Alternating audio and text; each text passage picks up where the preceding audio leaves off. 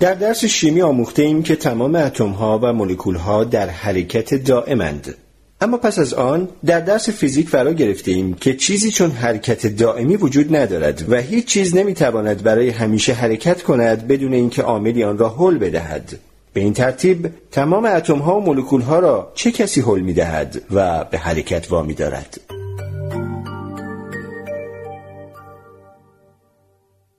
فرض کنید برای اجرای یک نمایش موزیکال گروهی خوانندگان تک تک به صحنه بیایند و تکخانی کنند آیا به نظر شما در این صورت هرچه برنامه ریزی شده بوده نقش براب نشده است؟ اما برنامه ریزی علوم مدرسه دقیقا از همین قرار طراحی می شود. معلمان فیزیک و شیمی بازیگران تکخان بر صحنه های جداگانه و هیچ مرحله در مدرسه منظور نشده که آنها را در کنار هم و هماهنگ با یکدیگر ارائه کند. البته هر دو یادآوری که کردید درستند.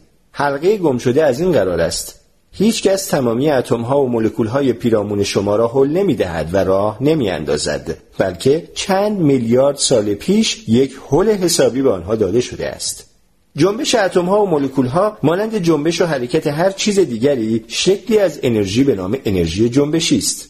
در مورد اتم ها و مولکول ها انرژی جنبشی به صورت انطباق پی در پی با اطراف و برخورد با یکدیگر نمایش داده می شود که بیانگر چگونگی ارجاع شیمیدان ها به انواع گوناگون ربایش ها یا چسبندگی ها بین ذرات است. حرکت جمعی اتم ها و مولکول ها را گرما می نامیم این واقعیت که تمام این ذرات همواره در حرکتند به این معنا نیست که هر تکه از ماده با اندازه قابل رویت مثلا یک دانه از پودر نمک مثل گندمی که بو می‌دهند و اطراف جست و خیز کند سه میلیارد میلیارد اتم در آن دانه نمک در تمام جهتهای ممکن در حال نوسانند. از این رو یکدیگر را خونسا می کنند. دانه نمک در آستانی جهش ناگهانی از روی میز غذاخوری نیست. پس پرسش بزرگ از این قرار است که ذرات عالم انرژی جنبشی خود را از کجا می آورند؟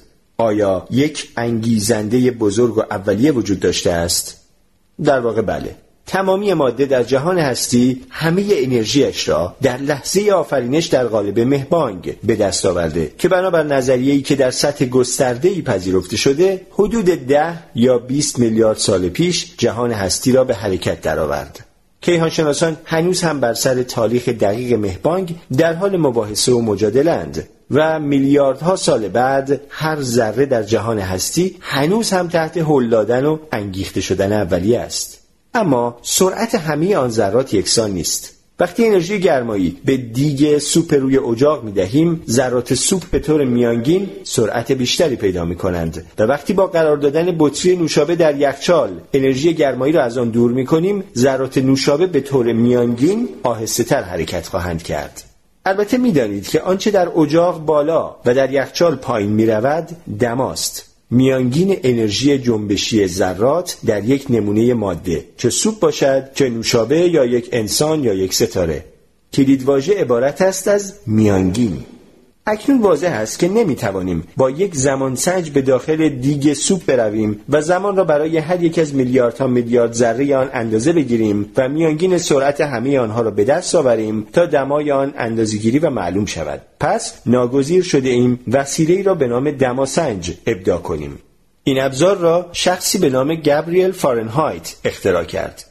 مایه درخشان و بسیار مرئی به نام جیوه در داخل این دماسنج می ریزند که وقتی دما بالا می رود منبسط می شود و در یک لوله شیشه ای بالا می رود و در هنگام پایین آمدن دما انقباز می و در آن لوله پایین می رود. جیوه به علت یک واکنش زنجیره از برخوردها منبسط می شود. ذرات ماده ای که می خواهیم دمایش را اندازه بگیریم با دیواری خارجی دماسنج جیوهی برخورد می کنند. این برخوردها موجب برخورد برخی ذرات شیشه با ذرات جیوه در داخل لوله می شوند. ذرات جیوه برخورد کرده از آن پس نسبت به قبل سریعتر حرکت می کنند. فضاهای پرپیچ و خم بیشتری را در اختیار می گیرند و جیوه باید انبساط یابد و در لوله بالا برود. به این ترتیب تمام اتم ها و مولکول های عالم هنوز هم با انرژی جهانی آغازین با سرعت های متفاوت وابسته به دمایشان در حال لرزش و تکانند و انرژی همش همین است. انرژی یگان پول رایج در جهان هستی است. می‌توان آن را از یک شکل به شکل دیگر تبدیل کرد. درست مثل پولی که می‌تواند بین پولهای رایج کشورهای مختلف جهان مبادله شود. یک جسم می‌تواند انرژی را تلف و جسم دیگر آن را کسب کند. درست مانند پول که می‌تواند در یک معامله مالی مبادله شود. انرژی حتی می‌تواند به جرم تبدیل شود مانند پول که می‌توان آن را به کالا تبدیل کرد. تنها کاری که نمی‌تواند انجام دهد این است که ایجاد شود. بلافاصله بعد از مهبانگ زرابخانه از چرخه کسب و کار خارج شد. انرژی همچنین نمی‌تواند از بین برود. مقدار معینی از آن را در جریان مهبانگ به دست آوردیم و تا کنون با همین بودجه روزگار خود را طی کرده ایم در شکل گرما و سایر شکلهایی که انرژی می‌تواند به آن تبدیل شود.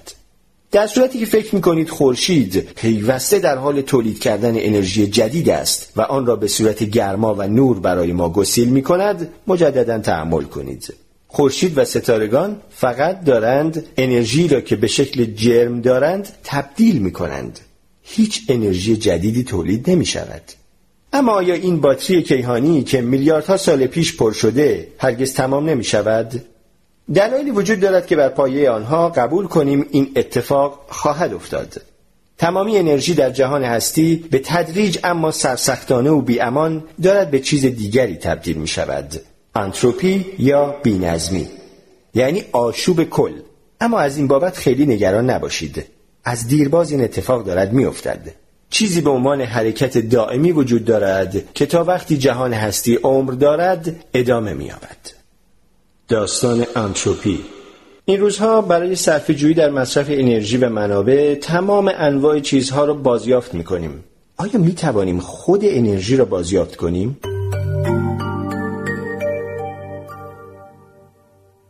اگر منظور از بازیافت عبارت باشد از تبدیل چیزی به شکلی مفیدتر حتما پاسخ مثبت است همیشه این کار را انجام می دهیم نیروگاه ها انرژی آب، زغالسنگ یا هسته‌ای را به برق تبدیل می کنند. در توستر آشپزخانه انرژی الکتریکی را به انرژی گرمایی تبدیل می کنیم. در موتور اتومبیلمان انرژی شیمیایی به انرژی مکانیکی تبدیل می شود. های مختلف انرژی قابل تبدیل به یکدیگرند. تمام کاری که باید انجام دهیم عبارت است از ابداع و اختراع کردن ماشین مناسبی که این کار را انجام دهد. اما یک گیر و گرفتاری وجود دارد. شاید بزرگترین گرفتاری در کل جهان هستی هر بار انرژی را تبدیل می کنیم مقداری از ارزش آن از دست می رود. این امر فقط به آن علت نیست که ابزار و وسایل ما ناکار آمدند یا اینکه ما لاقید و شلخته هستیم موضوع بنیادی تر از این هاست مثل تبدیل ارز در یک کشور خارجی است یک نماینده مبادله ارز کیهانی وجود دارد که همواره در هر معامله ای مقداری از آن را به عنوان کارمزد کم می کند نام این کارگزار مبادله ارز یا صراف کیهانی قانون دوم ترمودینامیک است. این قانون در واقع انگار یک جور شوخی است و هم مایه دلخوشی و هم مایه دردسر است. این همان قانون بقای انرژی است که به آن قانون اول ترمودینامیک هم می‌گویند. بنابر این قانون انرژی نه می‌تواند به وجود آید و نه می‌تواند از بین برود انرژی را می‌توان از یکی از شکلهای بسیارش به صورت دیگر مثل گرمایی، نوری، شیمیایی، الکتریکی، جرم و غیره تغییر داد و تبدیل کرد. اما بنابر قانون اول مقدار آن همواره باید ثابت بماند. انرژی هرگز ناپدید نمی شود. مقدار جرم انرژی در جهان هستی در لحظه پیدایش آن تثبیت شده است. هرگز نمی توانیم انرژی را تمام کنیم. خب چقدر عالی. پس همه ما باید انرژی را که در اختیار داریم به هر شکلی از آن که اتفاقا در زمان خاصی نیاز داریم تبدیل و مجددا تبدیل کنیم.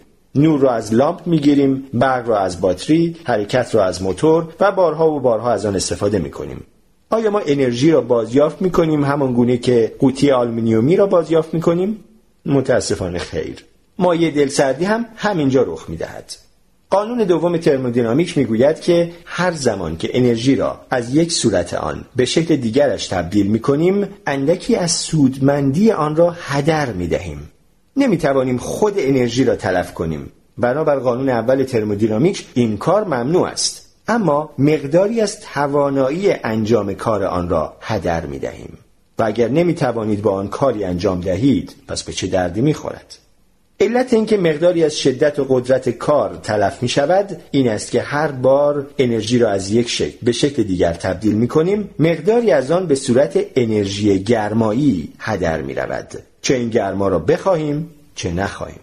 در حدود 60 درصد انرژی زغال سنگ که در نیروگاه های محلی میسوزانند به صورت گرما تلف می شود فقط حدود چهل درصد آن به برق تبدیل می شود. و قسمت اعظم این انرژی الکتریکی نیز در مسیرش از طریق خطوط انتقال تلف می شود. پس 98 درصد انرژی الکتریکی که در لامپ روشنایی قرار می دهید به صورت گرما تلف شده است. قسمت اعظم انرژی شیمیایی بنزین در رادیاتور و لوله اگزوز به صورت گرما هدر می رود. حتی وقتی آب در یک چرخ آبی گردش می کند مقدار اندکی از انرژی آب به صورت گرمای ناشی از استکاک در یاتاقانهای چرخ هدر می رود.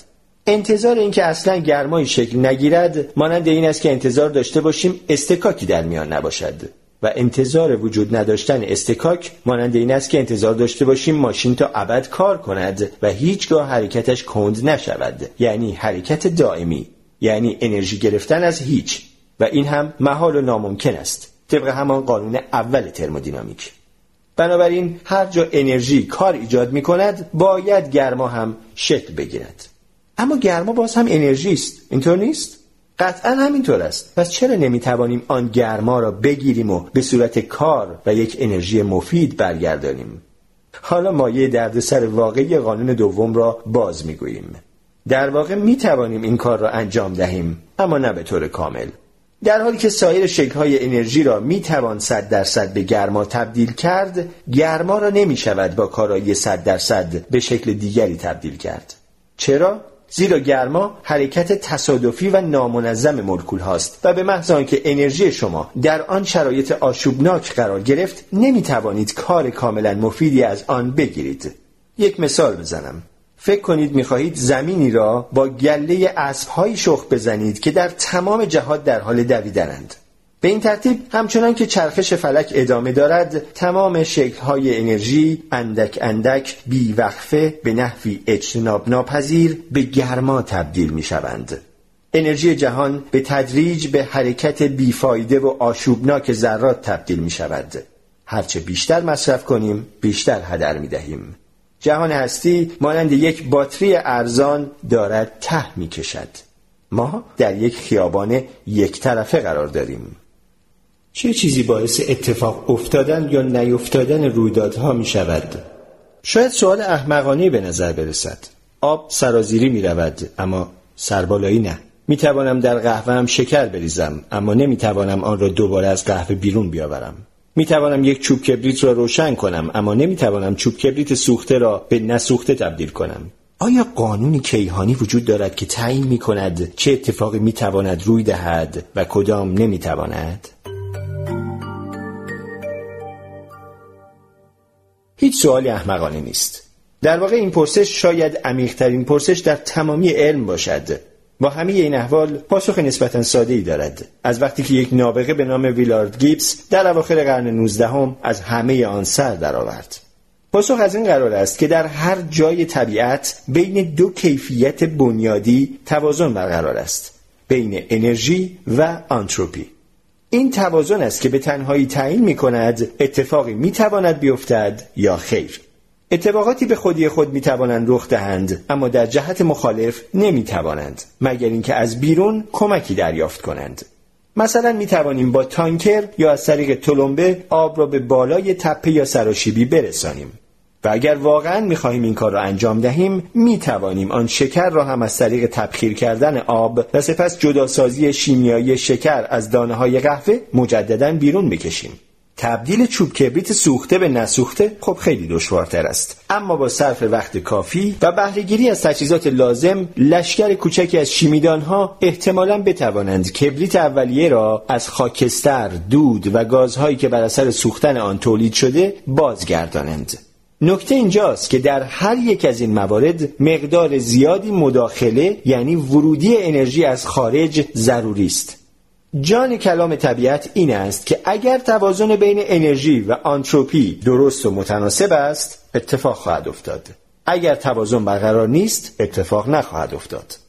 خب ابتدا به انرژی بپردازیم و سپس به آنتروپی در یک آبشار آب انرژی گرانشی پسرانده شده اش را از سر باز می کند و در آبگیر فرو می ریزد که می توانیم از این انرژی در به گردش درآوردن یک چرخ آبی استفاده کنیم. اما همین که آب به داخل آبگیر وارد شد دیگر آن انرژی به انرژی مرده تبدیل می شود مواد شیمیایی از طریق تبدیل خود به خودشان به مواد شیمیایی مختلفی که انرژی کمتری دارند از شر انرژی فروخورده و پسرانده خود خلاص می شوند. سوختن چوب کبریت مثالی از این حالت است. به این ترتیب اگر همه چیز یکسان باشد گرایش طبیعت این است که هر چیزی تا آنجا که بتواند انرژی خود را کاهش دهد. این قانون شماره یک است. اما کاهش انرژی نیمی از ماجراست نیمه دیگرش افزایش آنتروپی است.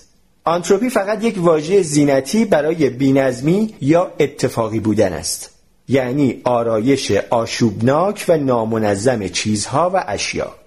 بازیکنان فوتبال در ابتدای بازی در آرایشی منظم قرار می گیرند و بنابراین آنتروپی پایینی دارند اما پس از اتمام بازی ممکن است به صورتی بینظم در آرایشی با آنتروپی بالاتر در تمام زمین بازی پراکنده باشند در مورد تک تک ذرات، اتم ها و مولکول هایی که تمام مواد را تشکیل می دهند نیز همین امر صادق است. گرایش طبیعت این است که هر چیزی به هر چه بی نظم شدن میل کند. یعنی هر چیزی تا آنجا که بتواند انتروپیش را افزایش می دهد. این قانون شماره دو است.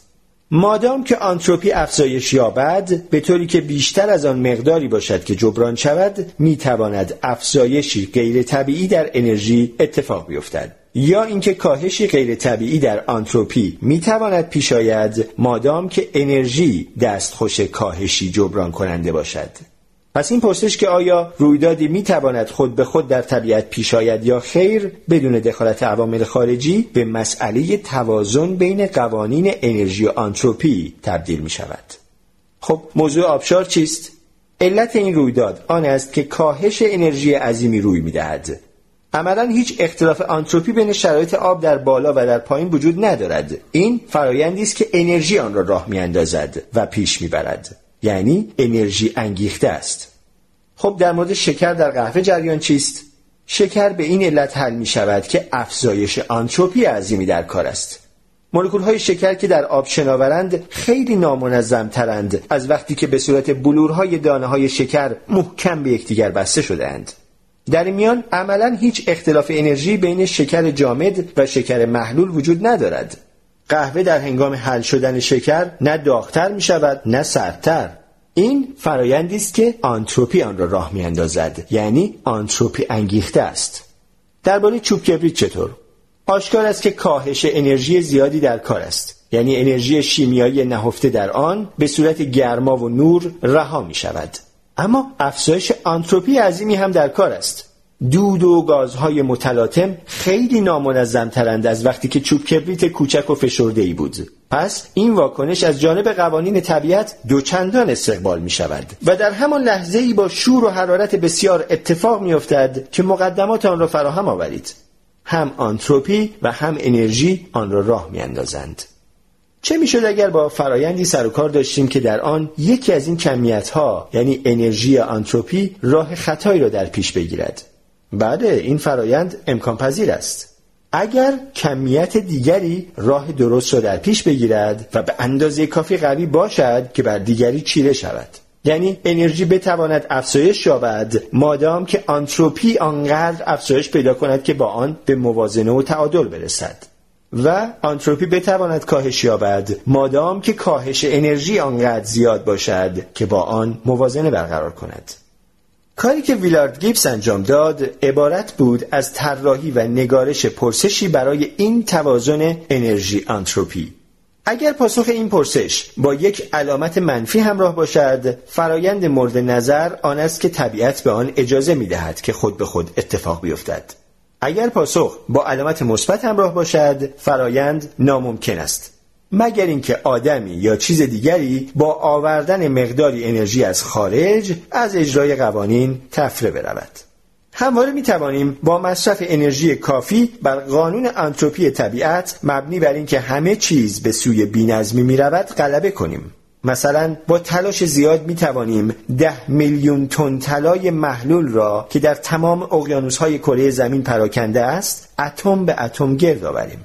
اما این مقدار طلا در حجم یکونیم میلیارد کیلومتر مکعب آب اقیانوس ها به طور تصادفی و کاتوره‌ای پراکنده شده است که دارای آرایشی با آنتروپی فوق العاده بالاست. مسئله این است که برای جدا کردن و پالایش این مقدار طلا انرژی لازم است که هزینهش بسیار بیشتر از ارزش همه این طلاها خواهد بود. می‌گویند ارشمیدس در تشریح پرشورش از قوانین مکانیک گفته است اهرمی با طول کافی و تکیهگاهی به من بدهید تا کره زمین را از جا بکنم. اگر او از آنتروپی و اهمیت نظم چیزی می‌دانست حتما به جملهش این را هم میافزود که انرژی کافی در اختیارم بگذارید تا کل جهان را به نظم و ترتیب آورم و هر چیزی را سر جای خودش قرار دهم.